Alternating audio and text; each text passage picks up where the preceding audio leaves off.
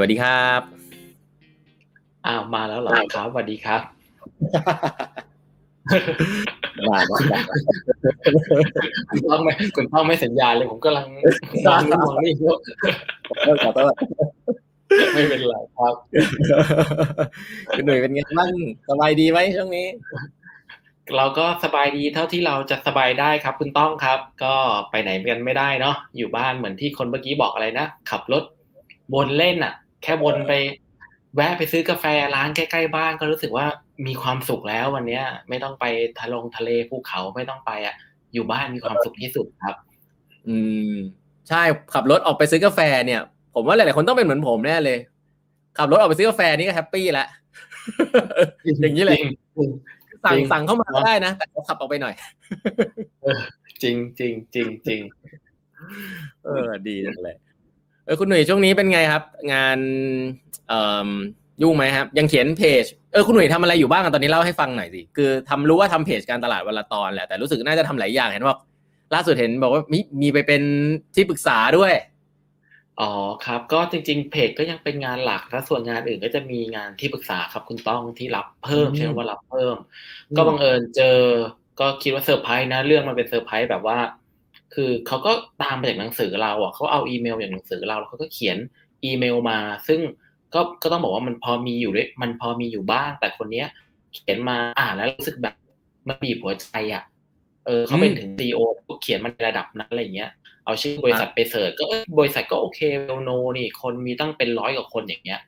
พอ search เสร็จเราอ่านเสร็จเราก็เลยเออลองโทรไปคุยคุยเสร็จก็เลยรู้สึกถึงความตั้งใจดีก็เลย อะ เดี๋ยวเราไปช่วยเป็น advisor ให้แล้วกันนะครับ อืม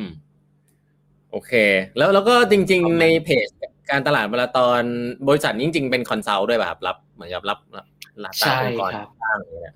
ใช่เพิ่งใช้คำว่าเพิ่งเป็นบริษัทก็ปีนี้เองคุณต้องทุกอย่างไม่ได้เกิดจากการแพลนเลยนะฮะอ่าเป็นบริษัทบริษัทก็จดตามชื่อเพจนั่นแหละ ตอนเขาถามจดชื่ออะไรดีก็เอาเอาชื่ออะไรดีอะก็เอาเอามันมาชื่อนี้ก็เอาชื่อนี้ไปละกัน นึกออกปะเราไม่ได้แพลนทั้งสิ้นนึกออกปะแล้วเวลาชื่อบริษัทต้องเขียนเป็นภาษาคาราโอเกะอะเขาก็ถาม แล้วผมก็เพิ่งรู้นะว่าไอชื่อไทยกับชื่ออังกฤษมันต้องเป็นชื่อเดียวกันไงนึกออกปะภาษาอังกฤษเราก็ใช้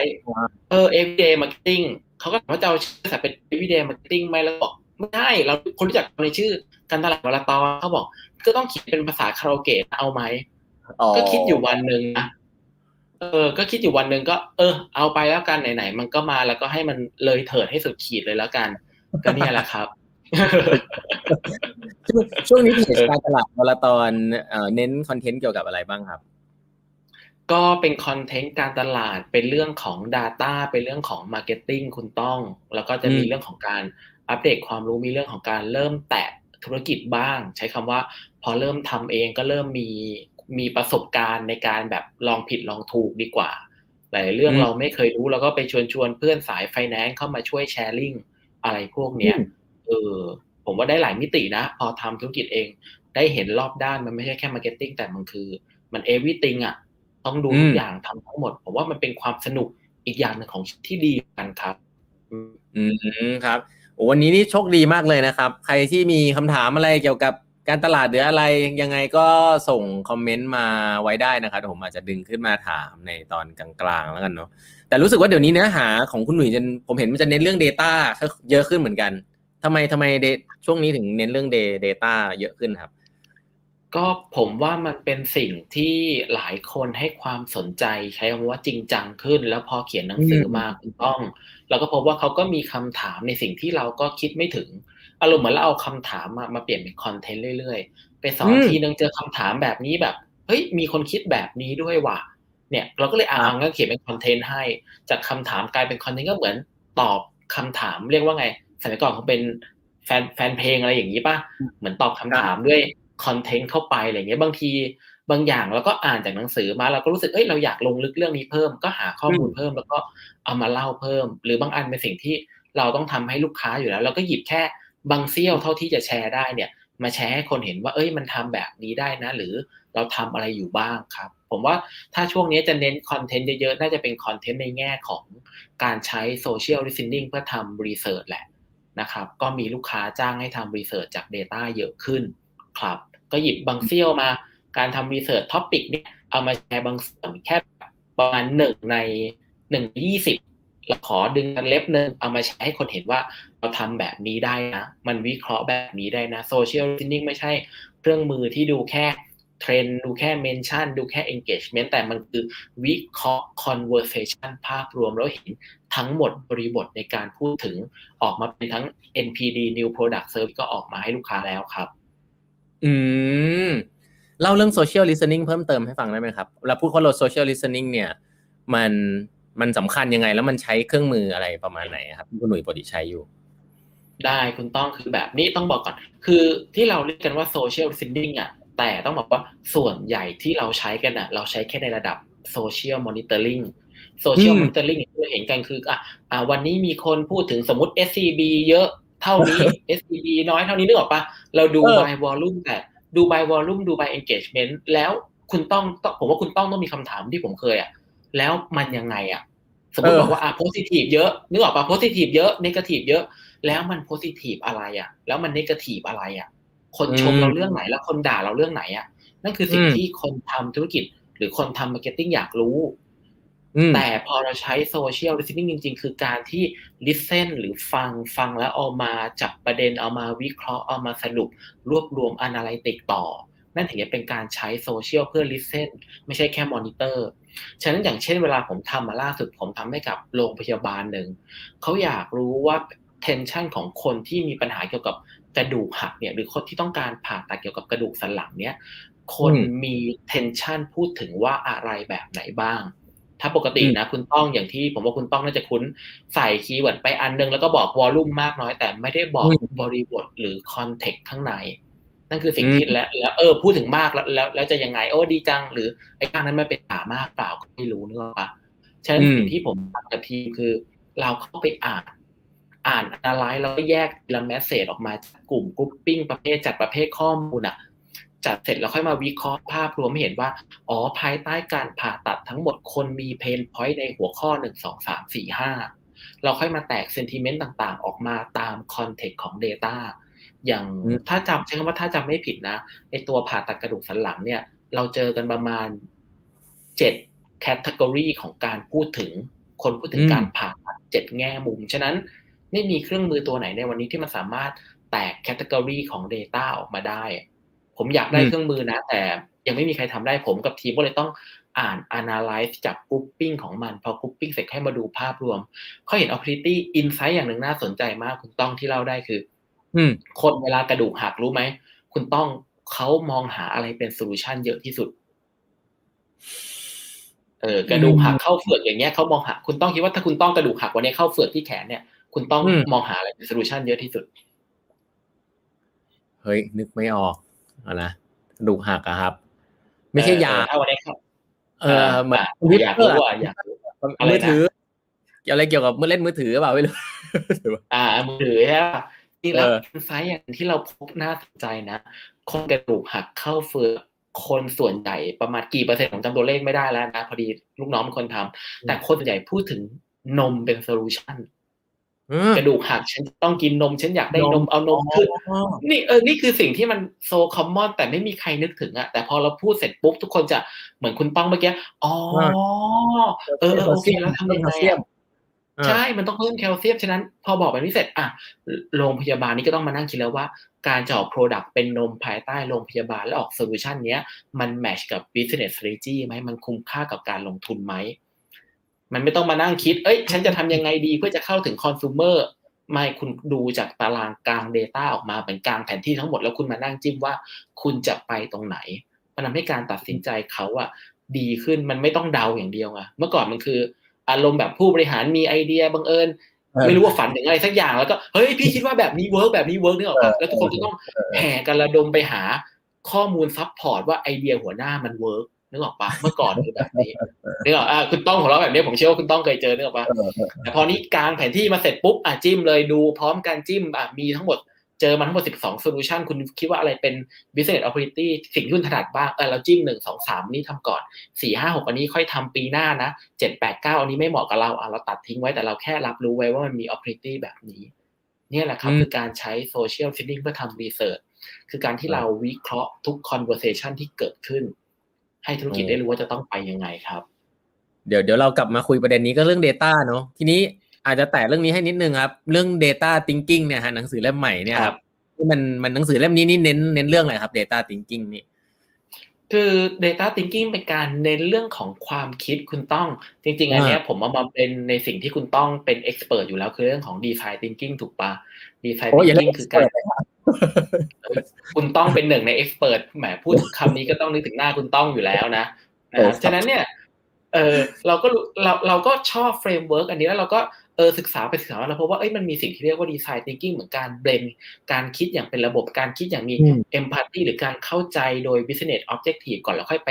หาข้อมูลหา solution แล้วก็ลองมาทดสอบ ทดสอบได้สมมติฐาน แล้วก็เอามาลองวัดผลวัดผลว่า work ไหมแล้วค่อยไปขยายเพิ่มใช้คือการเอาวิธีการคิดอย่างเงี้ย คือการว่าเราจะคิดอย่างเข้าใจ Data ได้ไงว่า อยากให้มองว่า Data เป็นเหมือนเครื่องมือหนึ่งของ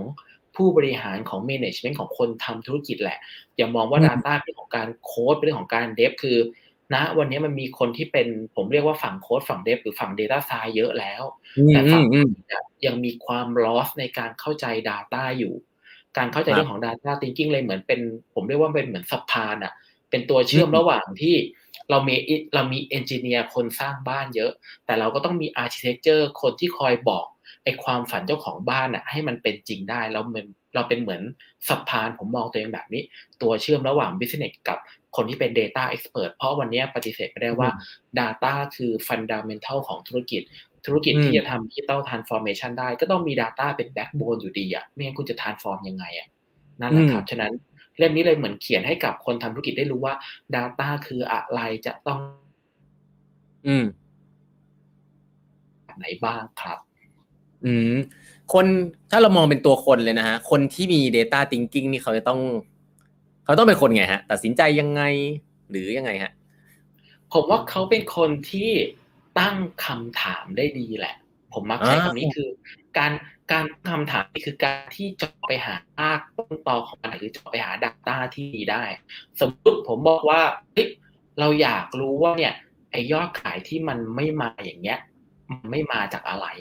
ถ้าเกิดอืมไปดูเสร็จเราก็จะดูแต่แบบยอดขายที่มันเพิ่มหรือลดลงอะ แต่พอเราดูจริงเราต้องไปหาว่าแล้ว factor อะไรบ้างที่มันเป็นตัวประกอบ หรือเคสหนึ่งที่ผมเล่าไว้ในเล่มแล้วผมชอบมากคืออย่าง Netflix อย่างเงี้ย Netflix อยากจะรู้ว่าถ้าฉันจะลงทุนทำซีรีส์ดีๆ สักเรื่องอะ ฉันจะต้องอืมลงทุนจากอะไรอะไรคือ factor ของซีรีส์ที่ดีจนเขาไปแตกว่าอะแล้วคนส่วนใหญ่นะ วันนั้นอะ 2012 อะ ชอบดูซีรีส์ thematic แบบไหน จนไปเจอว่าอ๋อมันเป็น House of Cards เวอร์ชันบริเตนหรือเวอร์ชันอังกฤษ ดูเสร็จเขาก็ไปดูต่อว่า แล้วไอ้คนกลุ่มใหญ่ส่วนเนี้ยเขาชอบดูหนังประเภทไหนอีก มันเหมือนการหา element ประกอบของสูตรสำเร็จ ว่าอาจต้องเป็นหนัง thematic การเมืองต้องมีนักแสดงนำเป็น Kevin Spacey ต้องใช้ผู้กำกับที่เป็น David Fincher ที่กำกับ The Social Media ในตอนนั้น แต่3 element เนี้ยมันคือการแค่บอกว่า สูตรสำเร็จมันจะต้องทำมีอะไรบ้าง แต่มันไม่ได้บอกว่าต้องเอาสามอันเนี้ยมาเบรนเข้ากันยังไงฉันเนี่ยเป็นหน้าที่ของฝั่งที่เป็น business และ หรือคนเป็น marketing และก็ต้องมองให้ออกว่าไอ้สามสี่ห้านี้ยจะจับมาเชื่อมโยงยังไง ฉะนั้นสำหรับผมมองว่า creativity ก็ยังสำคัญสำหรับคนที่จะเป็น data thinking คือคุณต้องคิดให้ออกว่า คุณอยากรู้เรื่องอะไรก่อน แล้วคุณจะต้องไปคิดต่อว่าไอสิ่งที่คุณอยากรู้เนี่ย ส่วนใหญ่มันไม่มี Data ตรงๆ เป็นคำตอบหรอก เราจะต้องรู้อะไรเพื่อจะตอบสิ่งที่เราอยากรู้ได้บ้าง เราค่อยมาคิดว่าแล้วไอสิ่งที่เราอยากรู้เนี่ย เราจะรู้ได้ยังไง มันเริ่มจาก Data ที่มีในองค์กรไหม หรือถ้าไม่มีต้องไปหา partner หรือเปล่า หรือต้องไปซื้อหรือต้องไปเริ่มเก็บมา ก็ค่อยคิดทีละ stage ไป แต่เริ่มคิดจากธุรกิจก่อนธุรกิจแล้วค่อยมาสู่ว่าต้องรู้ Data แบบไหน และต้องใช้เครื่องมือยังไงเนี่ยแหละครับ คุณหนุ่ยน่าจะมีน่าจะมีประสบการณ์อะไรปกติคนส่วนใหญ่เข้าใจผิดเรื่องอะไรเยอะสุดครับ เวลาพูดเรื่องเฮ้ยเอา Data มาใช้โอ้ส่วนใหญ่เขาเรื่อจะงผิดนี้อะไรเยอะยาวเรื่องนี้ยาว เรื่องจริง ๆ เรื่องนี้มันมีแบบนี้คุณต้องเออเรื่องมีอยู่ว่าก็เดี๋ยวขอนึกก่อนนะเรื่องเล่าไหนอยอะอันนี้แล้วกันเนาะคนส่วนใหญ่ชอบเดินเข้ามาแล้วบอกอุ้ยผมผมอยากทำ Data มากเลย แต่ผมไม่มี Data เลยทำยังไงดีนะครับผมไม่มี Data นึกออกปะ ไม่มี Data เลยทำยังไงดี ไม่มี Data เลยทำไงดีอยากทำงานกับ Data บ้างเลยอะคำถามแรกคือต้องเริ่มออดิตก่อนเหมือนเช็คสุขภาพอะเออเดินเข้ามาเออเอ้ยผมอยากได้ยาจังเลยอะไรอย่างเงี้ยอยากได้ยาจังเลยนะคือคุณคุณอย่าเพิ่งรีบกินยาคุณป่วยเป็นไรเดี๋ยวเช็คก่อนเช็คเสร็จอืมปกติทำมาหากินยังไงขายของแบบไหนอ๋อขายผ่าน Lazada ขายผ่าน s h อ p e e ขายผ่านเอ่อไม่ว่าจะเป็นตัว Robinhood ก็แล้วแต่เงี้ยอ่าฉะนั้นแหละนั่นแหละคือ Data ที่คุณมีแค่คุณนึกไม่ออกว่ามันเป็น Data พอบอกเสร็จทุกคนก็แบบอ๋อนั่นเป็น Data ด้วยเหรออะแล้วแล้วต้องทำยังไงเพื่อให้ได้มาล่ะ ต้องทำยังไงอะครับปกติขายอย่างเดียวไม่เคยรู้เลยอะไปดูที่ระบบการขายหลังบ้านนะ ไป Export ออกมาซะ Export ข้อมูลการขายเป็นลายบินได้ไหมถ้า Export ได้เนี่ยเดี๋ยวเอามาดูกันต่อ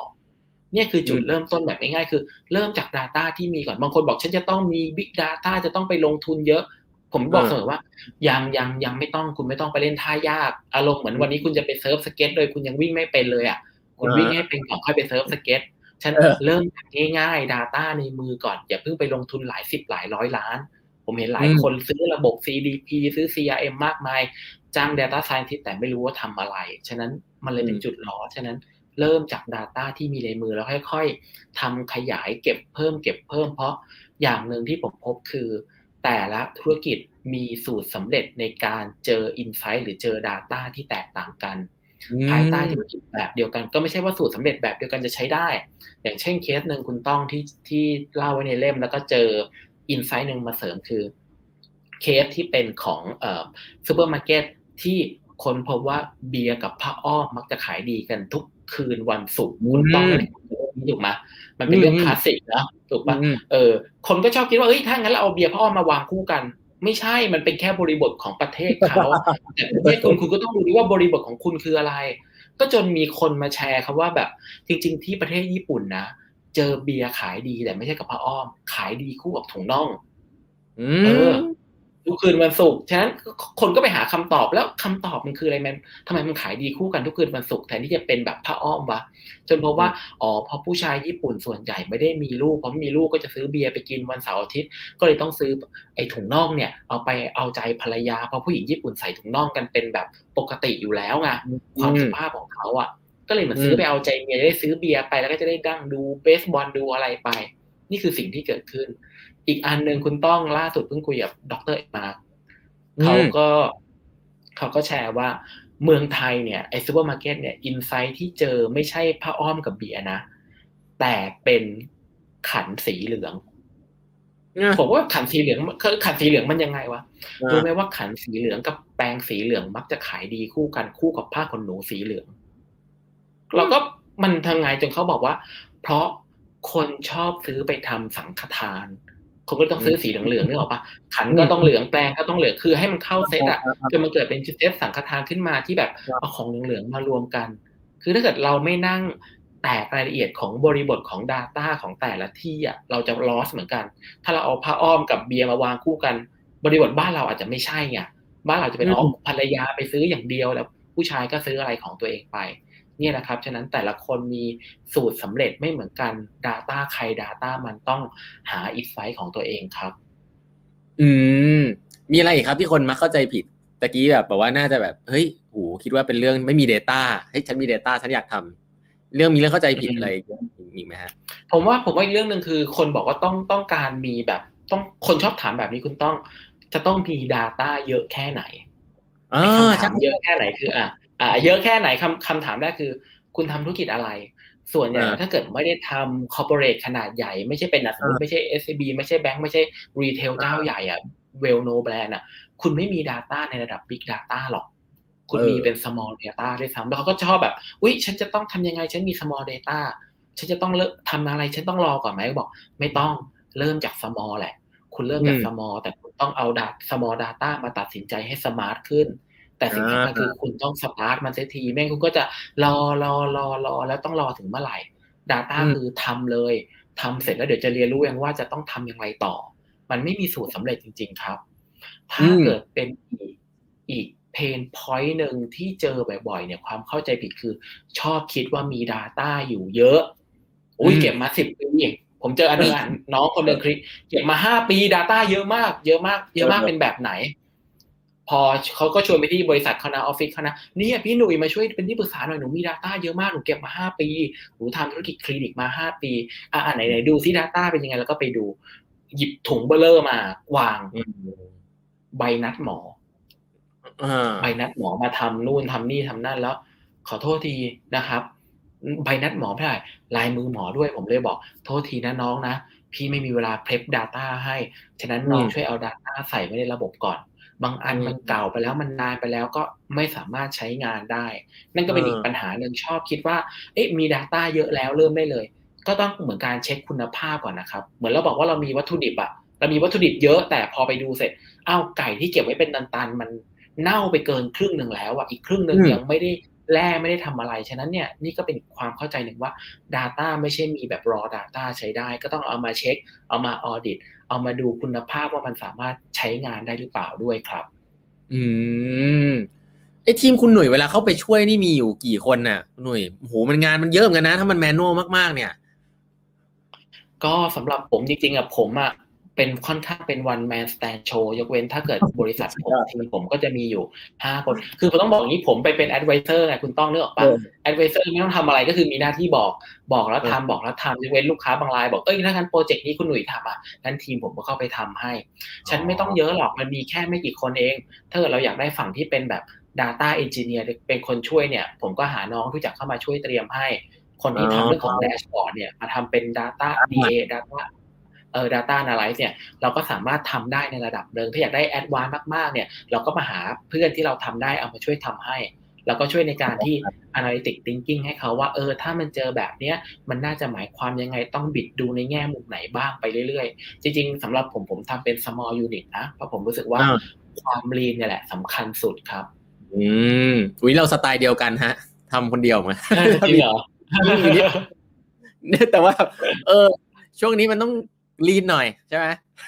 จริงจริงจริงมันเออทีมใหญ่ไม่ได้หรอกทีมใหญ่มันมันมันช้าไปแต่ละผมอะผมว่าเออทีมสี่ห้าคนตอนนี้ผมมีห้าคนผมว่ากำลังมันแล้วแต่ละคนเป็นเหมือน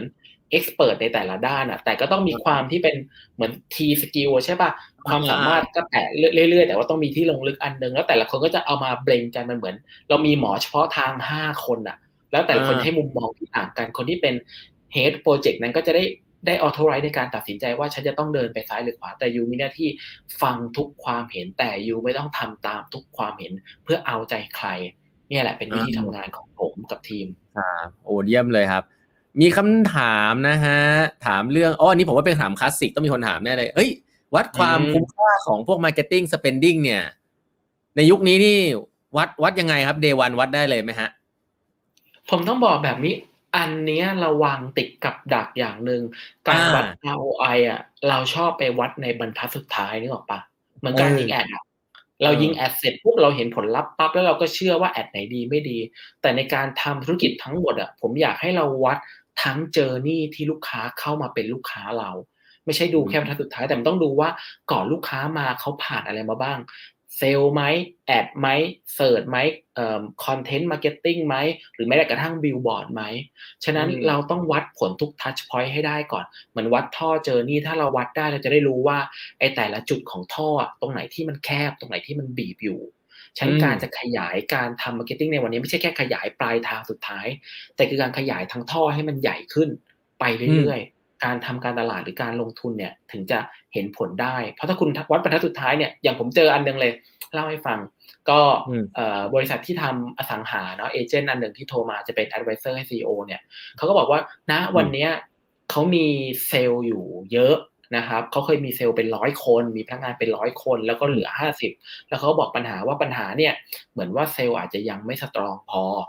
ผมก็เลยบอกเออพอเซลอืล์มไม่ strong พอแล้วทำไมคุณเอาเซลล์ลดลงล่ะเพราะเซลล์ไม่ได้คุณภาพ ก็เลยต้องลดลงเอาแค่เซลล์ที่ดีไว้ฉันผมเลยบอกว่า แล้วทำไมคุณไม่ลองแก้อันอื่นบ้างล่ะนอกจากการที่คุณต้องไปหาเซลล์ที่เก่ง เซลล์ที่เก่งถ้าเป็นผมเก่ง ผมได้เงินเงินไม่พอผมก็ออกไปเปิดบริษัทเองถูกไหมฉะนั้นผมก็เลยบอกว่าทำไมคุณไม่เอา lead ที่มันมีคุณภาพเข้ามาคุณไม่ขยายท่อจุดอื่นบ้างล่ะเหมือนตอนนี้คุณไปกระจุกคอขวดอยู่แค่จุดเนี้ยแล้วคุณก็วัดผลแค่จุดเนี้ย โดยคุณไม่ดูทั้งเจอร์นี่ว่าทำยังไงให้มันใหญ่ขึ้น คุณไม่วัดผลว่าแล้วลูกค้าที่มาเนี่ยเขามีการอยากบอกต่อให้เราบ้างหรือเปล่า พอบอกแบบนี้เสร็จก็อ่าโอเค เข้าใจแล้ว แล้ว Data ค่อยเข้ามาในการจะวัดผลทุก Touch Point ว่าทุก Touch Point ที่เข้ามาอะไรที่มันบีบอะไรที่มันใหญ่อยู่ จะได้แก้ปัญหาให้มันถูกจุด มันไม่ใช่แค่การเป็นมันไม่ใช่แค่การกินยาเม็ดสุดท้ายแล้วหายแต่มันคือการ holistic วัด ร่างกายทั้งหมดเหมือนการออดิตสุขภาพเลยว่าจริงๆแล้วเราป่วยอะไร ไม่ใช่แค่บอกว่าอ๋อเจ็บคอเจ็บคอกินยาแก้เจ็บคอบางทีก้างตำคอก็เอาครีมหนีบออกก็หายแล้ว อืม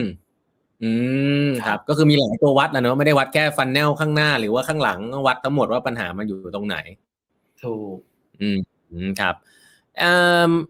ตะกี้คุณหนุ่ยแตะเรื่องหนึ่งผมว่าน่าสนใจมันเป็นอาร์ตนะมันพูดง่ายแต่ทำยากคือการตั้งคำถามอะครับ มีมีมีเทคนิคไหมฮะตั้งคำถามไงวะคือบางทีมันก็งงนะถามว่าเออ ผมอยากบางทีเจอคนแบบเออผมก็ไม่รู้ผมอยากรู้อะไรแบบว่าผมควรจะอยากรู้อะไรเหรออะไรอย่างเงี้ยเดี๋ยวปะคือผมว่าข้อข้อนี้มันข้อนี้มันเป็นทั้งศาสตร์และศิลป์เหมือนที่คุณต้องบอกฉะนั้นเออเออการตั้งคำถามข้อหนึ่งยอมรับ ไม่ใช่ทุกคนจะตั้งคำถามได้ดี ไม่ใช่เออทุกคนจะตั้งคำถามได้เป็น แต่ถ้าอืมเราไม่ฝึกตั้งคำถามที่ดีแต่วันแรกเนี่ย เราก็จะ ยากที่จะเจอคำตอบที่ถูกอะผมชอบหนังสือเล่มหนึ่งของของพี่ตุ้มนะจริงๆผมเป็นแฟนคลับพี่ตุ้มหนุ่มเมืองจันทร์ผมมีอืมผมมีทุกเล่มเอผอมอ่านทุกเล่มของแกเนี่ยไอเอาเหมือนแค่ชื่อเล่มก็ดีแล้วอะผมชอบอันหนึงมากเลยที่พี่ตุ้มเคยเขียนบทหนึ่งว่าคำถามเหมือนเขาจะบอกว่าคำถามที่ผิดไม่เคยไปให้คำตอบที่ถูกอะ แต่คำถามอืมที่ดีอะจะกลายเป็นคำตอบไปแล้วครึ่งหนึ่งผมชอบอันนี้มากทำให้ผมตั้งคำถามไปเรื่อยสมมุติลูกค้าบอกว่าเฮ้ยอยากจะขายดีเพิ่มขึ้น ทำยังไงอืมผมก็จะตั้งคำถามไปว่าอ้าวแล้ววันนี้คุณขายไม่ดีตรงไหนบ้างล่ะ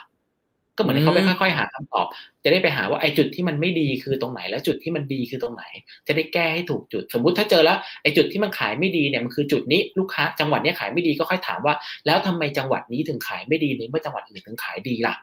ก็ลงไปจี้อืมลงทีละจุดทีละจุดจนไปเจอรากต้นตอของมัน มันทำให้เราแก้ปัญหาได้เร็วขึ้น ผมว่าการตั้งคำถามสำคัญมากครับ เล่มหนึ่งยังชอบหนังสือพี่ตุ้มที่เขาบอกว่าอะไรนะคำถามสำคัญกว่าคำตอบ ฉะนั้นก่อนจะแก้ปัญหาใด ตั้งคำถามลึกลงไปเรื่อยๆว่าทำไมทำไมทำไม ผมว่าหลักนี้น่าจะเหมือนของใครนะ Google หรือเปล่าผมจำไม่ได้เหมือนกันที่เขาบอกว่า5 why ใช่ไหมถามไปเรื่อยๆอะจนไปเจอรากต้นตอจะได้แก้ได้จบตั้งแต่ครั้งแรกนั่นแหละครับ อืมฮะผมเป็นแฟนคลับพี่ตุ้มเหมือนกันนะครับพี่ตุ้มเขียนหนังสือโอ้ยน่าอ่านนะหลายๆเล่ม ทุกเล่มเลยอืม ตะกี้แตะเรื่อง visualization อยากให้ให้ให้ครับแตะเรื่อง visualization นิดนึงว่า เออ เวลาไปเอา Data มาแล้วเอามาพลอตพลอตนู่นพลอตนี่อะไรอย่างเงี้ยอืมคุณหนุ่ยมีวิธีการยังไงอะแบบเฮ้ยพลอตอะไรดีวะอ่าไม่ได้แบบมาถามเข้าว่าใจเข้าใจเข้าใจนะครับ เออผมผมบอกแบบนี้ การพลอตกราฟหรือทำ visualization น่ะเออมันไม่มีสูตรสำเร็จแต่ day one หรอกฉะนันเออผมจะเอาทุกอย่างมาพลอต cross กันไปเรื่อยๆผมจะตั้งคำถามไปเออเรื่อยๆอย่างเช่น ผมเพิ่งได้ data set ชุดหนึ่งมาจากเพื่อนที่ขายเอ่อเอ่อเรียกว่าอะไรนะไอ้เบาะนั่งเด็กคาซีใช่ไหมเออคาซีเนาะคาซีเขาขายทั่วประเทศนะเขาขายมาสองปีเขาไม่เคยกาง data มาดูเลยอะไรเงี้ยเราก็เอออะช่วงนี้ว่างเอามาเดี๋ยวทำให้ทำให้อ่าทำเป็นกราฟ visualization ต่างๆ ค่อยๆพอเราก็ตั้งคำถามว่า เอ๊ะ แล้วไอ้สินค้าที่มันขายดีเนี่ย มันขายดีที่ไหนบ้างล่ะ เราก็อยากรู้ไง เราอยากรู้ขายดีที่ไหนบ้าง จะต้องเอา Data อะไรมา อ๋อเอา Data จังหวัดมาใส่กับ Data Item เอามาใส่เสร็จก็เริ่มเห็นเลยครับว่าจังหวัดไหนขายอะไรเป็นสัดส่วนเท่าไหร่ที่เป็น top trend บ้าง พอ process เราเริ่มเห็น pattern บางอย่างจริงๆต้องบอกว่าไม่ใช่เราหรอกผมมาไม่เห็นเพราะผมตั้งคำถามไปเรื่อยแล้วผมก็เปลี่ยนทำกราฟแบบนู้นทำกราฟแบบนี้ pie chart แบบนั้น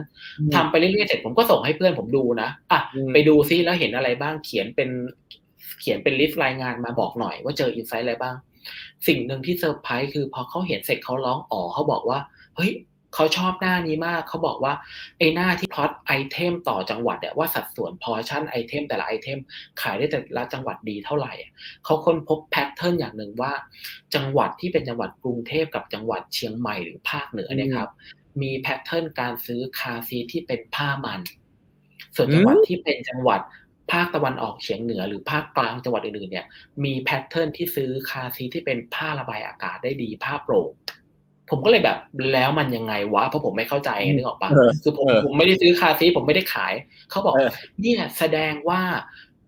เห็น insight ว่าเพราะคนกรุงเทพน่าจะเลี้ยงลูกในห้องแอร์กับคนเชียงใหม่อากาศมันดีไงฉะนั้นพอเขาพบแบบนี้เสร็จเลยเป็นเหตุผลว่าทำไมคนสองจังหวัดนี้ถึงซื้อ car seat ผ้ามัน เขาก็เลยรู้ว่าจะต้องขยาย Product Line ให้กับแต่ละจังหวัดอย่างไร จังหวัดอื่นซื้อผ้าระบายอากาศได้ดีเพราะอากาศมันร้อนอาจจะไม่ได้เลี้ยงในห้องแอร์ตลอดไงไอ้พวกเปลเด็กไงก็เลยต้องซื้อผ้าที่ระบายอากาศได้ดีก่อนพอเห็นแบบนี้เสร็จการขยาย Product Item แต่ละจังหวัดก็ไม่เหมือนกัน การจะทำ Marketing แต่ละสาขาก็ไม่เหมือนกัน เนี่ยแหละครับ ฉะนั้นเนี่ย มันไม่ได้มีคำตอบสำเร็จแบบนี้ที่พลิกหมุนดูไปหลาย ๆ แง่มุม แล้วยิ่งถ้าเราเป็น business domain นะการพลิกหมุนเราจะยิ่งเห็น insight บางอย่างได้ง่ายขึ้น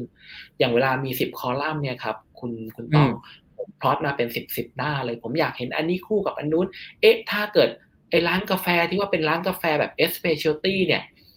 สินค้าขายดีเป็นกาแฟดิบจริงไหมนะ พอพอดดูเสร็จ อ้าวไม่ใช่ร้านกาแฟ specialty ที่มีเมล็ดดิบแทบจะทั่วโลกเนี่ย item ขายดีสุดดันเป็นยูซุอเมริกาโน่ยันเป็นดันเป็นมัทฉะ ดันเป็นอืมโกโก้สามในสองเนี่ยไม่ใช่กาแฟด้วยซ้ำของขายดีรองมาคือขนมไทยเพราะแม่เขาขายขนมไทย แต่ไม่คิดว่าขนมไทยจะขายดีขนาดนั้น พอเจอแบบนี้เสร็จเจ้าของร้านก็ใช้คำว่า อ๋อ โอเครู้แล้วค่ะต้องทำยังไง คือเมื่อก่อนระบบพวกเนี้ยครับไม่ใช่เมื่อก่อนปัจจุบันระบบพวกเนี้ยมันก็ไม่ได้มีการวิเคราะห์ advance ไงมันก็บอกแค่เออยอดขายรวมรายวันแหละ แต่มันไม่ได้แยกว่า แล้วไอ้รายวันเนี่ยมันเป็นยังไง พอมานั่งอืมพลอตดูทั้งหมดเริ่มเริ่มเห็นทีละมุมฉะนั้นผมว่ามันเหมือนการค่อยๆบิดดูไปเรื่อยๆอะครับ บางทีคำตอบที่เรารออยู่อาจจะอยู่ในครั้งที่สิบหรือครั้งที่ร้อยก็ได้ แต่ถ้าอืมเกิดเราหยุดเราท้อแต่แรกเนี่ย เราไม่มีทางเจออินไซต์ที่เราอยากได้หรอกครับ อืม ค่อยๆ บิดดูนี่ใช้เครื่องมืออะไรบ้างแนะนำหน่อยได้ไหมครับ Excel ป่ะครับ หรือว่าใช้อะไรครับคุณหจนุ่ยริงใช้อะไรๆผมใช้แค่นี้เองคุณต้องผมใช้แค่ Excel ในการ prep data เนาะเตรียมอ่า data Excel เสร็จผมใช้ Google เอ่อ Google Data Studio ในการทำ visualization นะครับจริงๆมันคือการทำ pivot table ในเวอร์ชันที่มันง่ายกว่า แล้วมันก็สามารถใส่สู่คณิตศาสตร์ หา median หา average ได้แค่คลิกๆเอง ฉะนั้น คุณไม่ต้องเขียนโค้ดเป็นอะแต่คุณแค่ทำในตัวนี้เป็นนิดเดียวอะการทำ data visualization น่ะง่ายมาก แต่ถ้าเกิดโปรเจกต์ไหนผมอยาก advance นะ ผมก็ไปขอความเรียกว่าขอความช่วยเหลือจากเพื่อนๆ ให้ใช้ Power BI ให้ให้ใช้ Table AU ให้ เพราะพวกนั้นเนี่ยอืมจะทำได้ advance กว่าทำ run model หรือทำ segmentation ทำอื่นๆ ที่เป็นท่ายากที่ผมทำไม่ได้ แต่ถ้าเกิดใครนะครับ เอาเริ่มต้นง่ายๆ เนี่ยใช้ Data Studio ก่อน ตัวนี้ใช้ไม่ยาก ผมสอนลูกศิษย์วันเดียวก็ใช้ได้เก่งกว่าผมแล้วครับ อืม อันนี้ผมแนะนำเลยครับ เพราะว่าผม อันนี้โฆษณาให้กัน ผมอะคิดว่า Google Data Studio เนี่ย เป็น tool ที่ Amazing มาก ๆ ครับ แล้วก็ผมก็อยากจะลองใช้แล้วก็ ก็เลยไปเรียนกับของต้าของ Studio อะเขามีคลาสอยู่นะอ่าคลาสด้วยเออ แล้วเขาก็สอนละเอียดละเอียดเลย แล้วสอนเสร็จปุ๊บแบบใช้เป็นเลยอะคือแบบ แล้วก็ผมรู้สึกว่ามันเป็นเครื่องมือแบบ เอาไว้ใช้เล่นคนเดียวได้นานๆอะ คือมันไม่แพงแล้วมันก็ฟรีใช้ฟรีแล้วมันก็แบบใครใครใครที่เหมือนกับอยากจะเรียนรู้จริงๆอะมันต้องใช้เวลาอย่างที่อย่างที่คุณหนุ่ยบอกอะของพวกนี้มันต้องหมุนอะคือเขาว่าหมุนคนจะงงว่าหมุนหรือบิดคืออะไรมันก็พอดไปเรื่อยๆแต่ถ้าคุณแบบไม่ชอบเรื่องพวกนี้นะคุณก็ให้คนอื่นทำแต่ถ้าคุณชอบนะอืมอู Data Studio นี่เหมือนกับ มันง่ายดีอะเอออันนี้แนะนำจริงเนาะแล้วมีจริงๆเอ่ออย่างพวกเอ่อ แล้วแล้วอย่างโปรแกรมมีเอ่อใช้อื่นๆไหมมีใช้อื่นๆด้วยไหมครับ มีมีเรื่องคืออื่นถ้าสำหรับสำหรับผมตอนนี้ผมใช้แค่อันนี้ แต่ถ้าเกิดเป็นคนอื่นๆที่มาช่วยผมเนี่ย แต่ละคนก็จะมีเครื่องมือของตัวเอง แต่ส่วนใหญ่ที่ใช้อะครับ น้องๆบางคนจะมาช่วยจะใช้ Power BI เพราะเพราะ Power BI จะทำได้ advanced กว่าจะทำหลาย ๆ เรียกว่าเขาเรียกว่าทำรันโมเดลหลาย ๆ แบบได้ Power BI รุ่นที่เป็น Enterprise เนี่ยจะมีการ เรียกว่าซื้อปะเอ่อเพิ่มฟีเจอร์ที่เป็น AI สำเร็จรูปเข้าไปทำให้การทำว่าจะเป็นแบบทำแบบ Data อืม Science แค่ลากคลิกอะทำโม AI เดสำเร็ลจรูปแบ่งคัสเตอร์ลิงใช่ AI สำเร็จรูปคคุรัณบต้องวันเนี้ยเครื่องมือต่างอ่าๆมันสำเร็จรูปมันแค่ drag and drop แล้วมันก็เห็นผลเลยอะฉะนั้นผมว่าวันเนี้ยไม่อันนี้ยาคุณหกนุ่ยค้างไปนิดหนึ่งนะครับ อะอ๋อเหรออ๋อขอโทษทีครับ โอเค เมื่อกี้ผมค้างใครมีตคำงไหนถามก็ฝากไว้ได้เลยนะครับ อ่า ใครที่อยู่ตรงนี้มีคำถามฝากไว้ได้เลยนะฮะ โอเค ผมมาหรือยังครับฮัลโหลฮัลโหลผมมาหรือยังครับ เดี๋ยวนะ คุณต้องได้ยินผมไหมอ่ามาแล้ว อ่า โอเคครับผมเมื่อกี้ผมค้างอยู่ตรงไหนครับอ๋อตะกี้โอเคน่าจะตอบตอบตอบครบแล้วหลุดไปพอดีครับอ่าก็เรื่องนี้ Power ครับ BI ทีนี้ถามอ๋อถามโอเคถามต่อเลยครัเชิบญ หนังหนังสือ Marketing 5.0 เป็นไงมั่งอะเล่าให้ฟังหน่อยมันพูดเรื่องพวกอ๋นี้อไหมครับ ก็มีมีมีพูดจริง ๆ มันมีความเขินบางอย่างคุณต้องคืออพอคือพอผมเห็นอะว่าหนังสือออกใช่ปะผมก็เออแทบจะวิ่งไปซื้อนะวันนั้นเลยนึกออกปะเออเราก็เป็นคนที่เราเราเป็นแฟนคลับปู่ Kotler อยู่แล้วไงเออเออที่บ้านที่บ้านก็บอกอย่าพึ่งพรุ่งนี้ค่อยไปแล้วก็รอรอพรุ่งนี้พรุ่งนี้วันถัดมาไปไปเสร็จรีบอ่านอ่านอ่านอ่านอ่านเสร็จเขียนสรุปจบไป แล้วก็บอกว่ามันความเขินคือเขามีคนที่เห็นว่าผมอ่านจบก็เลยเชิญนะให้ไปพูดเรื่องนี้ที่บริษัทผมก็บอกเดี๋ยวก่อนขอโทษนะครับ นี่ไม่ใช่หนังสือผมเออเนื้อออกปะเราก็เคยเคยแบบคุณให้ผมไปพูดหนังสือคนอื่นเนี่ยนะใช่ใช่คุณอ่านจบแล้วเนี่ยแล้วคุณแปะสนุกได้ดีมากเราอยากให้คุณไปเล่าคือ ผมมีความเขินมากแต่หลายที่ก็เชิญผมก็เลยแบบเออเออก็ได้ครับเดี๋ยวผมไปเล่าให้ฟังนะว่าว่ามันผมบริบทผมแล้วกันนะมันเป็นยังไงนะนะครับ ก็ผมว่าส่วนตัวผมรู้สึกว่าเป็นหนังสือที่ดีมากนะ แต่แต่ก็ต้องบอกว่า เออในสายที่เป็นสายลึกๆ สายเทคสายธรรมนาจะรู้สึกว่าเฮ้ยปู่พูดเรื่องเก่า ปู่พูดเรื่องเอ่อ data driven ปู่พูดเรื่อง personalization หรือปู่พูดเรื่อง agile ที่คุณต้องรู้ดีคุ้นดีอยู่แล้วนึกออกปะหลายคนจะชอบรู้สึกเฮ้ยปู่พูดเรื่องเก่า แต่ในแง่มุมหนึ่งคือ ก่อนที่ปู่จะพูดเนี่ย ทุกคนคนส่วนใหญ่มองว่า Data เป็นเรื่อง ยังไม่จำเป็นเป็นเรื่องของ geek เป็นเรื่องของ tech นึกออกไหม เออนึกออกปะแต่พอปู่พูดเสร็จเหมือนปู่เป็นปู่เป็นอาญาสิทธิ์อะปู่ประกาศไบเบิลว่าแบบนี่คือไบเบิลของ marketingถ้าปู่พูดคุณไม่ทำคุณคุณแม่งหลุดจาก mass อะพอปู่พูดเสร็จเรื่อง Data เลยเป็นเรื่อง mass แล้วทำให้ทุกคนสนใจเรื่องนี้ขึ้นมาผมชอบนะ หลาย framework ผมก็ไม่รู้มาก่อนอย่างเช่น framework การทำงานแบบ agile marketing team อย่างเงี้ย ถึงได้เข้าใจว่าอ๋อหลักการทำงาน agile team เป็นยังไงอะคุณต้องเล่าดีกว่า agile เป็นไงคุณต้องเป็นประโยชน์ใหม่อย่างเงี้ยหรอ agile agile ปกติมันไม่มีอะไรมากครับจริงๆชื่อมันค่อนข้าง mislead คือทีมที่ทำให้มันคล่องแคล่วแล้วก็เอาคนหลาย ๆ ที่มีความรู้หลากหลายมา มาทำงานด้วยกันเป็น project base อะไรอย่างเงี้ย ไม่รู้ของ agile marketing เป็นยังไง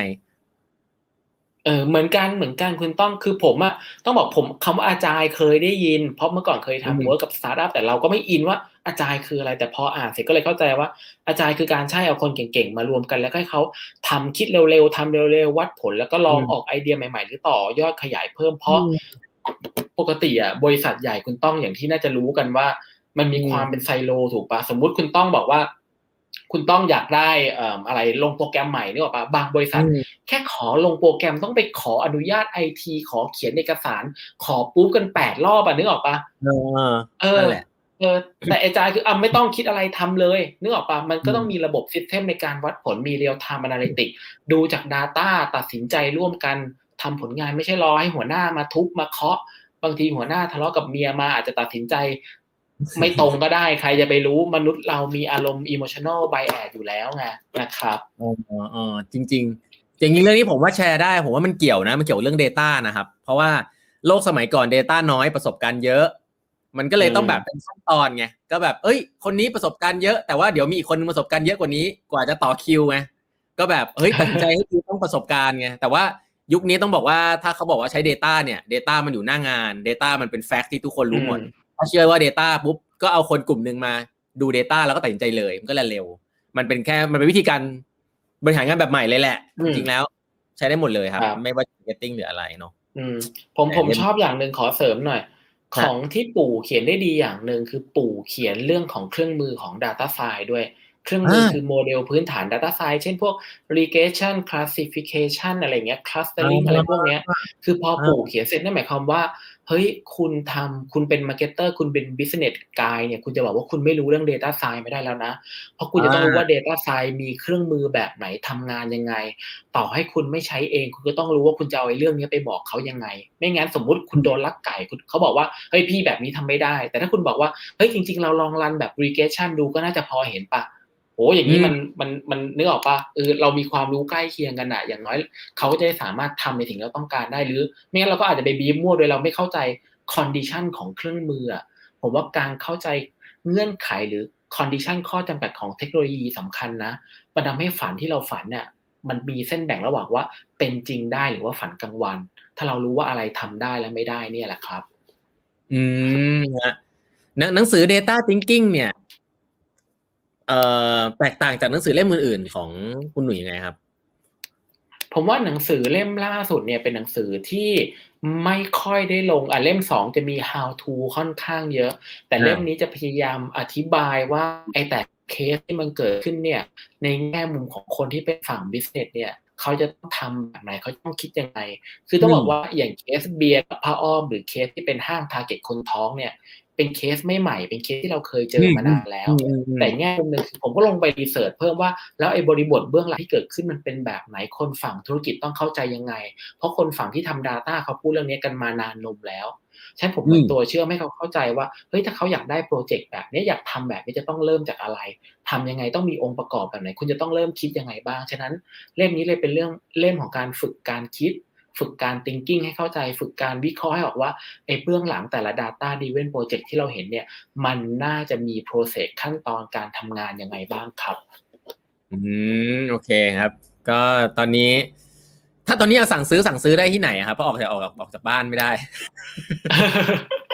ก็สั่งซื้อผ่านเอ่อร้านนายอินทร์ออนไลน์ได้เลยนะครับผมหรือ search Data Thinking ก็ได้ครับ นะครับอืมเจอเอาเป็นว่าเจอลิงก์ไหนซื้ออันนั้นแหละนะครับ ไม่ไปแอบซื้อได้หมดเลยครับซื้อได้ทุกร้านจริงๆจะซื้อ c ีเอซื้อในอินซื้อกับเอ่อลีดเดอรี่ซื้อได้หมด ขอให้คุณไปซื้อเถอะนะครับ สนุกมากอ่าน ผมเชื่อว่าเป็นหนังสือที่อันหนึงที่ที่ผมชอบเป็นหนังสือคุณหนุ่ยคือ เป็นหนังสือที่อ่านจบเร็วมาก เพราะว่ามันอ่านแล้วมันแบบไปเรื่อยเฮ้ยแป๊บเดียวจบแล้วหนังสืออ่านง่าย ชอบหนังสือแบบนี้นะฮะ แล้วก็วันหยุดเนี่ยเหมาะมาก เหมาะมาก แล้วเราจะรู้สึกชนะอะอ่านจบอะนึกออกปะแล้วใครใครที่ยังไม่ซื้อผมบอกแบบนี้นะ แฟนคลับคุณต้องนะ คุณต้องเป็นคนหนึ่งที่เขียนคำนิยมให้ด้วยนึกออกปะผมเนี่ยอยากได้คำนิยมจากคุณต้องมานานมากนึกออกปะเป็นอะไรที่แบบผมตั้งใจเขียนเล่มนี้เพื่อให้คุณต้องเขียนคำนิยมให้เลย อยากรู้คุณต้องเขียน อยากรู้คุณต้องเขียนอะไรนะไม่ไม่ต้องอ่านเนื้อหาผมก็ได้นะ ซื้อเพื่ออ่านคำนิยมคุณต้องรับรองคุณฟินแล้ว โอ้ย เครียดเลยเครียดเครียดเครียดเออมีคนถามถามอุยยาวหน่อย คุณปารู้จักกันอยู่แล้ว แต่ว่าคำถามคืองี้อ๋อคำถามคือ เทรนด์ผู้บริโภคหลังโควิดระลอกสามจะมีอะไรแปลกใหม่ไหมคะนี่ระลอกระลอกสามคือระลอกนี้เดี๋ยวเขาไม่ให้เรียกระลอกสามหรือเปล่าเรายังไม่มีระลอกสองเลยนะครับ เรียกใหม่เรียกใหม่นะครับ ก็เออนี่ sensitive นะอันนี้ sensitive นะ เออเรียกเรียกอะมันมีระลอกใหม่ใช่ไหมผมว่าอันนี้เป็นระลอกใหญ่แล้วแหละ ผมว่าแปลกใหม่ไหมผมว่าวันนี้เนี่ย ความแปลกใหม่คือเราไม่รู้ว่าระลอกเนี้ย มันจะมีจุดสิ้นสุดเมื่อไหร่ใช่ปะอืมระลอกแรกเรายังเห็นไทม์ไลน์ว่าอะกักตัวสักสามเดือนนะ maximum นะใช่ไหมแต่ระลอกนี้คือบทจะ บทจะไม่ให้นั่งทานข้าวที่ร้านก็ไม่ให้บทมันจะพุ่งขึ้นเป็นพันมันเป็นสิ่งที่ไม่เคยเกิดขึ้น ผมว่าความเนี้ยอืมมีความ fear factor ระดับหนึ่งนะครับอืมมีความเฟียร์แฟกเพราะเราไม่รู้จุดจบ ฉะนั้นเนี่ยผมว่าหลายคนมีความอั้นไว้เยอะมาก แล้วมันไม่ใช่แค่ธุรกิจท่องเที่ยวที่กระทบหนักมากคือธุรกิจท่องเที่ยวผมว่าเขาทำใจไปหนักแล้วแหละตั้งแต่รอบสองแล้วแหละ แต่ธุรกิจเซอร์วิสอื่น ๆ เนี่ย ผมว่านะตอนนี้เป็นอะไรที่แบบ ค่อนข้างกังวล แล้วคนก็มีความตึงอะ ตึงคือคนทำธุรกิจก็ไม่รู้ว่า เอ๊ะ แล้วฉันจะมีรายได้เข้ามาเมื่อไหร่ในการจะบริหารเลี้ยงดูคนฉะนั้นเนี่ยเขาก็เริ่มในการที่จะ lean คนลงเนาะบางที่เนาะก็ใช้โอกาสนี้บางที่เอาเทคโนโลยีเข้ามาแทน แต่รู้ไหมครับอย่างหนึ่งที่เจอเคยเจอจากหนังสือเล่มหนึ่งนะผมจำไม่ได้แล้วเขาพูดเป็น pattern น่าสนใจมากว่า ทุกครั้งที่เศรษฐกิจเกิดการถดถอยหรือเกิด crisis เนี่ยพอเศรษฐกิจแตะกลับไปเท่าเดิมอะครับ ปริมาณคนที่ได้งานอันนี้เป็นเป็นข้อมูลจากอเมริกานะ ตอนเกิด hamburger crisis อืมนะจำนวนคนเศรษฐกิจกลับไปดีเท่าเดิมนะ แต่จำนวนคนที่ได้รับมีงานทำไม่ได้เพิ่มไปเท่าเดิม เพราะอ่าเทคโนโลยีถูกเอาเข้ามาแทนที่คนเดิมๆออกไปอืมนั่นหมายความว่างานจะยิ่งมี efficiency มากขึ้น งานจริงๆจะยิ่งหายากมากขึ้น มันจะมีความ tension ความตึงเครียดฉะนั้นเนี่ยผมว่าณจุดนี้เป็นจุดที่ต้อง balance ระหว่างหลาย ๆ เรื่องอะ ผมว่าอะพูดถึงเรื่อง marketing 5.0 เนี่ย ก็มีพูดเรื่องนี้นะ ในเรื่องของอืมอารมณ์แบบ sustainability ผมจำชื่อบทไม่ได้แล้ว แต่ประเด็นคือเขาก็บอกว่าเราจะใช้เทคโนโลยีโดยที่เราไม่ balance ระหว่างอ่าโลกหรือสังคมไม่ได้ เขาไม่ได้พูดถึงแค่ทำให้เขาพูดถึงสังคมที่เกิดขึ้นนะอืมวันนี้มันมีความ tension สูง ฉะนั้นผมว่าระลอกนี้มีความกังวลคนอัด คนอั้นการใช้เงิน คนมีเงินไม่กล้าใช้ เพราะไม่รู้ว่าเงินจะเข้ามาเมื่อไหร่ ส่วนคนไม่มีเงินก็เครียดหนักกว่าเดิมอีกนึกออกปะ ไอ้รอบแรกเนี่ยเรายังแบบอ่าสามเดือนเดี๋ยวสั่งทุกอย่างมากินน่ะนึกออกปะแต่วันนี้ไม่ไม่กล้าสั่งฉันจะซื้อดีไหมฉันไม่ซื้อแล้วฉันมีทุกอย่างครบแล้วก็ ผมว่าก็ต้องเอาเวลาที่ว่างตอนนี้ครับ upskill ตัวเอง ให้เยอะที่สุด แล้วก็พยายามหา solution ใหม่ ๆ ด้วยนะครับ คนมีงานประจำก็ลองดูว่า ฉันจะทำอย่างอื่นเติมได้ยังไงบ้าง ในต่างประเทศก็มีเทรนด์ที่เขาเรียกว่า micropreneur นะครับอืมอารมณ์แบบคนที่คนที่ว่างจากเออคือช่วงล็อกดาวน์มันก็ว่างว่างมากก็เริ่มเอาฝันที่เคยคิดว่าจะทำอะมาทำอืมทำเสร็จเริ่ม work บางคน work เสร็จทำเป็น side job บางคนกลายเป็น main job อย่างเงี้ย มันมีสิ่งใหม่ ๆ พวกนี้เกิดขึ้นผมว่าอย่างหนึ่งคนที่ก ระหายเรียนรู้และปรับตัวได้เร็วอะครับ ผมว่าคุณยังไปต่อได้ในโลกเอ่อในยุคโควิดแบบนี้ครับ อืมปกติคุณหนุ่ยหาความรู้อัปเดตเรื่องใหม่ๆยังไงบ้างอะครับ มีหนังสือหรือว่าเพจหรือดูอะไรติดตามยังไงครับ อืม เออโอเค หาความรู้จากไหนใช่ไหมครับ ก็ถ้าดูจากข้างหลังเนี่ยครับ ผมนี่คือคลังความรู้ที่ผมหานะครับโอ้จริงๆก็บอกว่าหนังสือฝั่งนี้เป็นหนังสือฝั่งที่ยังไม่ได้อ่านเลย นะครับส่วนฝั่งที่อ่านแล้วจะอยู่อีกด้านหนึ่งผมมีห้องผมมีสองฝั่งเนี่ยจริงๆฝั่งนี้เป็นฝั่งเป็นหนังสืออ่านแล้ว ฝั่งนี้ยังไม่อ่านที่ผมเป็นพวกซื้อมาสะสมไว้อะนึกออกปะผมว่าเราเราคล้ายกันไม่ใช่ไม่ใช่ผมเออเราสองคนนะคล้ายกันฉะนั้นเวลาผมอยากรู้เรื่องหนึ่งผมก็หยิบขึ้นมาอ่านอ่านเสร็จแล้วความสนุกคือ เราไม่ได้อ่านจบแค่ในเล่มแต่เราเอาบางประเด็นที่เราอ่านแล้วดีอะเราก็โน้ตไว้เราไปหาข้อมูลตรงนั้นต่อในการเข้าใจทั้งภาพกว้างและเข้าใจทั้งภาพลึกเนี่ยแหละครับอืมผมว่า อ่านไปเรื่อยๆครับพอเจอหัวข้อนี้เราก็ไปเสิร์ชหาข้อมูลอ่านต่อ อ่านต่อเสร็จบางทีเอามาแชร์เป็นคอนเทนต์เหมือนทำงานครั้งเดียวได้นกสองสามตัวไปพร้อมกันเนี่ยแหละครับ อืมส่วนใหญ่เป็นหนังสือใช่ไหมครับ มีอ่านเพจด้วยไหมอ่านแบบข่าวอะไรไหมฮะอืมวันนี้ใช้คำว่าไม่ค่อยได้ตามอ่านส่วนใหญ่ไล่อ่านหน้าฟีดก็ค่อนข้างครบอะแต่ถ้าเป็นเพจที่ผมตามหลักๆเนี่ยอันอันอันหนึงผมชอบผมชอบอ่านของ เอ่อจะเป็นเพจสาย Data และจะมีเอ่ออันนั้นชื่ออ่าโอเคเพจอะอาจารย์เอกคือ Data Q กับเพจอีกอันหนึ่งอืมเอ่อของคุณโกเมสชื่ออะไรนะเอ่อผมจำชื่อเพจไม่ได้ตายหาเขาจะด่าผมไหมเนี่ย Data Science Thailand มั้งถ้าผมจำไม่ผิดนะเออน่าจะเป็น Data Science Thailand มั้งเอ่อคุณเมธถ้าเกิดคุณฟังอยู่ขอโทษนะความจำผมไม่ดี แล้วก็อ่านของแอดทอยนี่แหละ คือผมจะอ่านเคส Data สายลึกและ แต่อาจจะเอาเคสลึกเนี่ยมานั่งหาบริบทในแง่ธุรกิจมาเล่าต่อ ก็จะได้ความสนุกอีกแบบหนึ่งเนี่ยแหละครับ อืมครับ เห็นเห็นคุณหนุ่ยพยายามติดตามใน Facebook เนี่ย พยายามจะลองอะไรใหม่ ๆ ทุกวันด้วยทำไมได้นิสัยนี้มายังไงแล้วแล้วเราได้เรียนรู้อะไรจากนิสัยนี้บ้างเห็นทำมาแบบมีวินัยด้วยนะ ก็ผมว่านี้ผมเคยอ่านเจอหนังสือเล่มหนึ่งคุณต้อง ผมจำไม่ได้เขาบอกว่าการที่เราสมัยก่อนเป็นครีเอทีฟเนาะอยู่เอเจนซี่เนาะการที่เราจะอืมมีไอเดียใหม่ ๆ ได้อะเราต้องได้ experience สะสม เหมือนเป็นอ่าคลังประสบการณ์ที่เอามาบอกเล่า เราก็เลยคิดว่าถ้าเราไม่สามารถไปเที่ยวเอ่อรอบโลกได้ชีวิตนี้เนี่ยสมมุตินะ ตอนนั้นเราเออเราเออเราไปเที่ยวไม่ได้ทุกทุกเดือนเราไปเที่ยวไม่ได้ แล้วก็เก็บสะสมประสบการณ์ผ่านการกินผ่านนู่นนี่นั่นไปสถานที่ใหม่ ๆ บ้าง ยิ่งเก็บยิ่งไปเรายิ่งได้รีซอสเพิ่มขึ้นบางทีแค่การเปลี่ยนรสชาติกาแฟที่กินเราก็เริ่มมีความเอ๊ะแล้วเอ๊ะทำไมกาแฟแบบนี้เป็นแบบนั้นอืมเราเริ่มไปคุยกับคนที่ คนที่มีความรู้ในด้านที่เราไม่เคยรู้มาก่อน บางทีตอนเนี้ยผมอยากรู้เรื่องอาหาร ผมมีเพื่อนเป็นเชฟคุยกับเชฟไปกินอืมไปกินเชฟชอบมากไปกิน chef's table คุณต้อง แล้วเชฟอืมแต่ละจานก็จะเล่าที่มาที่ไปคือ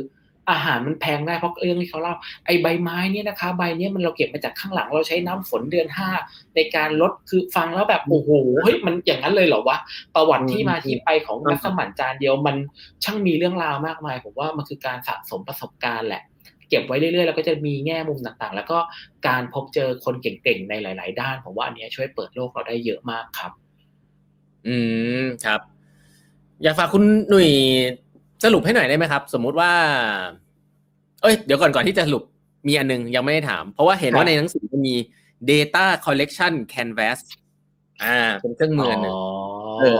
แต่เรื่องนี้หน่อยได้ไหมมันมันคืออะไรครับมันคือวิธีการคิดยังไงอะครับโอเค ได้ครับ คือจริง ๆ Data Collection Canvas เนี่ยจะอยู่ในเล่ม 2 แหละนะครับ มันเป็นอืม framework ในการเริ่มต้นเก็บ Data นะครับอืมมันมาจากการเรียกว่าประสบการณ์แหละ ลองผิดลองถูก แล้วก็พบว่า คือไม่ใช่อะไรหรอก ลูกน้องอะถาม พี่มันมีวิธียังไงในการเก็บเอ่อเก็บเก็บ Data ว่าต้องทำ strategy ไปขายลูกค้าก็เลยเอางี้อะเดี๋ยวเดี๋ยวเราร่างขึ้นมาให้เป็น framework ระดับหนึ่ง แต่พออืมหนังสือจะออกอะต้องบอกว่าตอนนั้นเนี่ย ใครๆก็เห่อ canvas กันปีก่อนนึกออกปะ พี่เก่งพี่เก่งพี่เก่งก็มีอะไรนะเอ่ออะไรนะ presentation canvas ใช่ปะเราก็เลยคิดในใจอะตายแล้วเราก็ต้องมี canvas บ้างดีวะอะงั้นทำ data collection canvas แล้วก็เอาไอ้ framework หนึ่งสองสามสี่ห้าหกอันเนี่ยที่เคยเป็นอ่า bullet เนี่ยเอามาทำเป็น canvas วาดดูเฮ้ยมันไปได้เว้ยไปได้เสร็จแล้วก็เลยเอาอันเนี้ยมาเป็นแนวทางในการทำเวิร์กช็อปการสอนว่า ถ้าคุณจะเริ่มต้นในการเก็บ Data นะ คุณคิดตาม framework หกข้อนี้ได้เลย ข้อแรกตั้งจาก business problem ก่อน ปัญหาของธุรกิจเราคืออะไร แล้วค่อยมาคิดว่าไอ้ปัญหาเนี้ย Data จะเข้ามา solve ได้ยังไงบ้าง แล้วค่อยมาคิดว่าไอ้ปัญหาที่จะ solve เนี่ยต้องใช้ Data อะไรในการตอบค่อยมาคิดเรื่อง tech และเอ้ยค่อยมาคิดว่าแล้วเราจะทำยังไงให้คนอยากให้ Data กับเรา เพราะมันเริ่มจากคนส่วนใหญ่ไม่มี Data ก็เลยต้องคิดว่าฉันอยากได้ Data แบบนี้จะทำแคมเปญการตลาดอย่างไรเพื่อยอมเก็บให้คนยอมให้ consent Data มา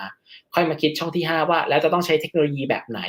ผมก็จะย้ำว่าไอ้ข้อนี้ไม่ต้องคิดเยอะ แต่ถ้าคุณรู้ไว้ก็ดี คุณจะได้ไปคุยกับคนที่ implement ให้คุณได้ กับข้อสุดท้ายคือเป็น data driven marketing คือได้แล้วคุณต้องเอาไปใช้จะเอาไปใช้ยังไง ไม่ใช่ทำมาห้าอย่างแล้วไม่ใช้ เพราะบอกว่าหัวหน้าไม่เชื่อ ไม่เชื่อเซนตัวเองบอกอีกอย่างหนึ่งถ้าอย่างเงี้ยไม่ต้องเสียเวลาทำข้อแรกหรอก นะครับ ฉะนั้นทำมาเสร็จต้องเอาไปใช้ครับ เพื่อจะได้ทำให้มันเกิดประโยชน์คุ้มค่านี่แหละครับเลยเป็นแคนวาสในการวางเฟรมไอเดียว่า ฉันจะเริ่มต้นในการเก็บ Data อะไรอย่างไรเพื่ออะไรครับ อืมอีกอีกมุมหนึ่งของเรื่องเอเวลาคุยเรื่อง Data ครับ เรื่องนี้ก็คือเรื่องของ Data เนอะแล้วแล้วเดี๋ยวนี้ความ Creative มันมีความสำคัญมากน้อยแค่ไหนครับในการทำ Marketing เรื่อง Data กับความสำคัญ Marketing ใช่ไหมครับ ก็ผมว่า Data กับคำว่า Creative ครับ Creative อ๋อ Creative ผมว่าจริงๆ Creative อะเป็นอาชีพที่ใช้ Data เยอะนะ คุณต้องแต่ Data เข้ามาจากเมื่อก่อน คือเมื่อก่อนมันคือ Insight ถูกปะ Insight มันก็คือ Data ประเภทนึงแหละ แต่เมื่อก่อนเหมือนที่คุณต้องบอกการเข้าถึง Data มันมีข้อจำกัดเยอะ เราจะไปนั่งทำ survey ทำ focus group หลักร้อยหลักพันคนมันเป็นไปไม่ได้ไงต้องใช้เวลาเท่าไหร่ใช้เงินเท่าไหร่ แต่วันนี้พอมันมี Data อยู่เยอะขึ้น เราเข้าถึง Data ได้ง่ายขึ้น เครื่องมือที่มันถูกลงอย่างเงี้ย เราสามารถเข้าถึงอินไซต์ที่มีวอลลุ่มมหาศาลได้ เหมือนเมื่อกี้ที่เล่าให้ฟังตอนต้นว่า ถ้าเกิดบางครั้ง ถ้าเกิดบางครั้งเราไปถามคนเนี่ย คนอาจจะไม่บอกก็ได้นะ แต่ถ้าเกิดเราไปใช้คำว่าแอบฟังใช้ listening เนี่ยในการแอบฟังว่าคนพูดถึงเนี่ย เวลาเขาเฟือกใส่เฟือกเนี่ยเขามีเขาพูดถึงอะไรบ้าง เราจะถึงได้พบว่าอ๋อคนพูดถึงนมเป็น solution ว่า ถ้าฉันเข้าเฝือกฉันกระดูกหัก ฉันจะต้องเลือกนมเป็น solution แรกในการกินเสริมแคลเซียมเข้าไป research แบบเดิมมันจะไม่ตอบอ๋อเฝือกฉันรู้สึกฉันอยากหายไวๆหายไวๆคือเออแล้วทำยังไงให้หายไว solution ในการหายไวของเขาคือนม นี่คือสิ่งที่ Data ช่วยทำให้เราได้เห็น insight ใน volume ที่เยอะขึ้นครับ อืมครับ นี่คำถามสุดท้ายครับ อยากจะรู้ว่าอย่างช่วงเนี้ย อะ มันโควิดก็อยู่มานานแล้วแหละ ถ้ามี SME มาฟังอย่างเงี้ย อยากจะต้องปรับตัว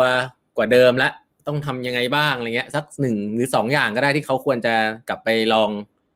ลองดูว่าเฮ้ยเออเผื่อจะช่วยทำให้ธุรกิจมันดีขึ้นได้บ้างใน ในช่วงนี้อย่างเงี้ยควรจะทำอะไรบ้างครับ ผมว่าอันดับแรกนะครับ เริ่มจากการที่เอา Data ที่มีออกมาเริ่มทำดูก่อนนะครับลอง Export ออกมาเริ่มจาก Excel Pivot Table ก็ได้ ลองค่อยๆ บิดดูหลาย ๆ แง่มุมลองดูซิไอยอดขายแต่ละวันเนี่ย มันมาจากอะไรนะ ลูกค้าประจำเรามีโผล่เข้ามาบ้างหรือเปล่า หรือจริงๆแล้วเรามีแต่ลูกค้าใหม่ จังหวัดไหนที่เขามีการซื้อเยอะ ๆ โดยที่เราไม่รู้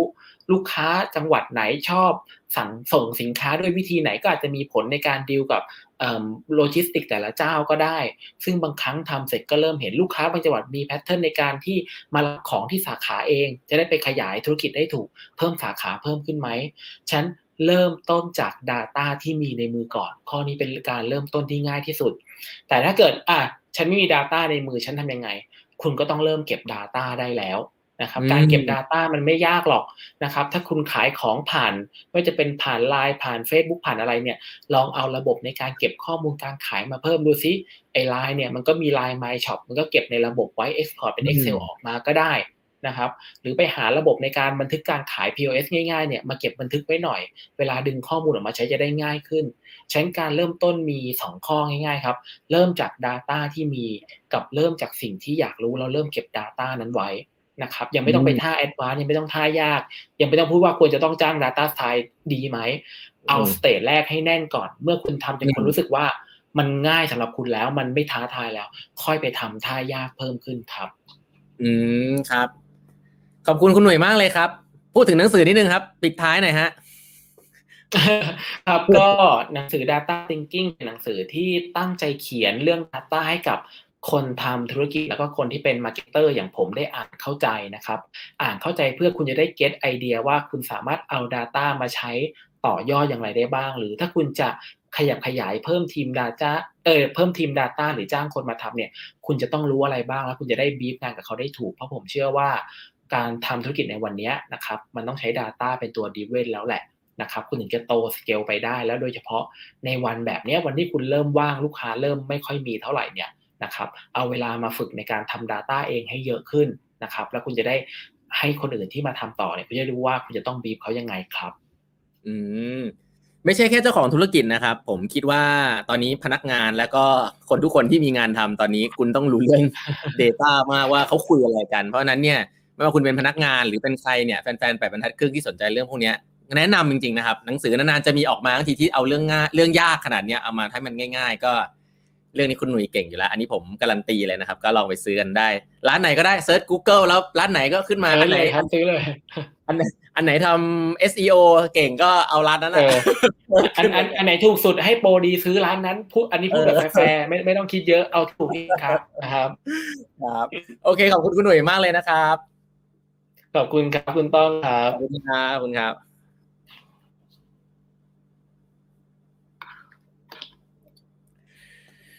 โอเคครับ ก็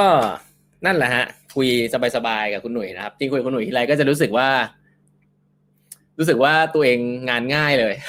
คุณหนุ่ยมีเรื่องมีเรื่องมาเล่าแล้วแบบมันสนุกอะเราก็ไม่ต้องทำอะไรเยอะเวลาสัมภาษณ์ผู้บริหารเนี่ยจะเครียดนะผมสัมภาษณ์ผู้บริหารจะแบบต้องเตรียม โอ้ฟังสัมภาษณ์แบบแบบเฮ้ยต้อง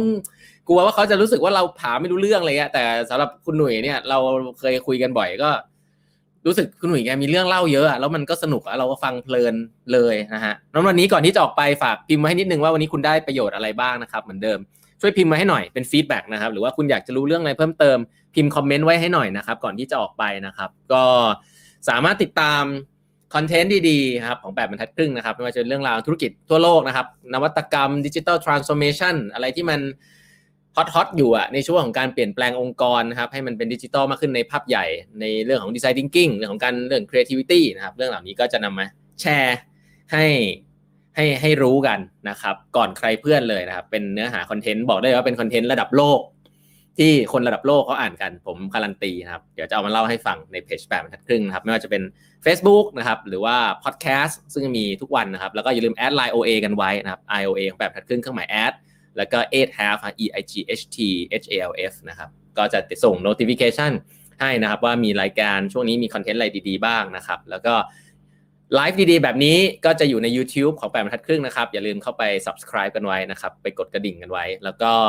คอนเทนต์สัมภาษณ์แบบนี้เนี่ย ผู้บริหารระดับต้นๆของประเทศ ผู้บริหารรุ่นใหม่ที่ผมทุกคนที่ผมต้องเรียกว่าได้เชิญมาเนี่ย เป็นคนที่ผมชื่นชมมากๆนะครับเป็นคนที่เป็น practical เขาเรียกว่าอะไร เป็น practitioner ตัวจริงอะ่ะซึ่งก็ลองลองเข้าไปฟังกันได้นะครับ ในแบบครึ่งมีอยู่มันสี่สิบกว่าท่านแล้วนะครับ ก็ถ้าฟังครบเนี่ยผมคิดว่า น่าจะได้ความรู้ระดับระดับที่เอาไปใช้งานได้ที่เหลือก็เรื่องกับพวกเราแล้วแหละว่าจะเอาไปใช้ยังไงนะครับฝากพิมพ์ให้นิดนึงนะครับ ก่อนที่จะออกไป ยังไงวันนี้ก็ขอบคุณทุกๆท่านนะครับสี่วันอยู่บ้านก็ stay safe นะครับอยู่บ้านเพื่อชาตินะฮะแล้วก็หวังว่าทุกอย่างจะดีขึ้นนะครับ ก็ขอให้สุขภาพแข็งแรงปลอดภัยทุกท่านนะครับ วันนี้ลาไปก่อนนะครับ สวัสดีครับ